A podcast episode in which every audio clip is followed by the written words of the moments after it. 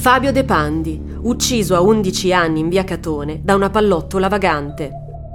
È il 20 luglio 1991 e Fabio e Stefania De Pandi stanno trascorrendo una splendida serata di giochi in compagnia dei figli degli Alfano, amici di famiglia da cui sono andati a cena insieme ai genitori.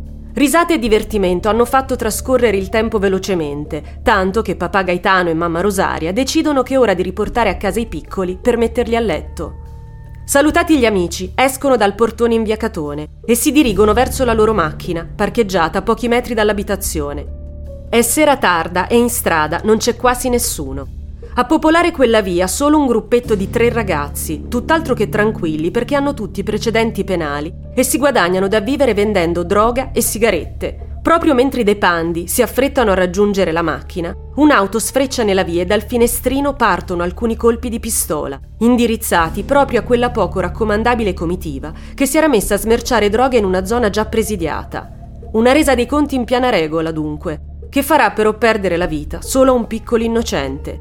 L'unico ad essere colpito da quei proiettili vaganti è infatti Fabio De Pandi, che viene colpito al braccio da una pallottola che conclude però la sua corsa nel petto. «Mi brucia il braccio».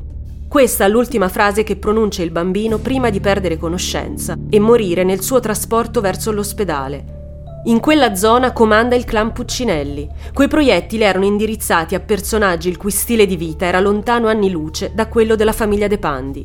Non è la prima volta, però, che nella guerra della malavita a rimetterci la vita sono dei poveri innocenti.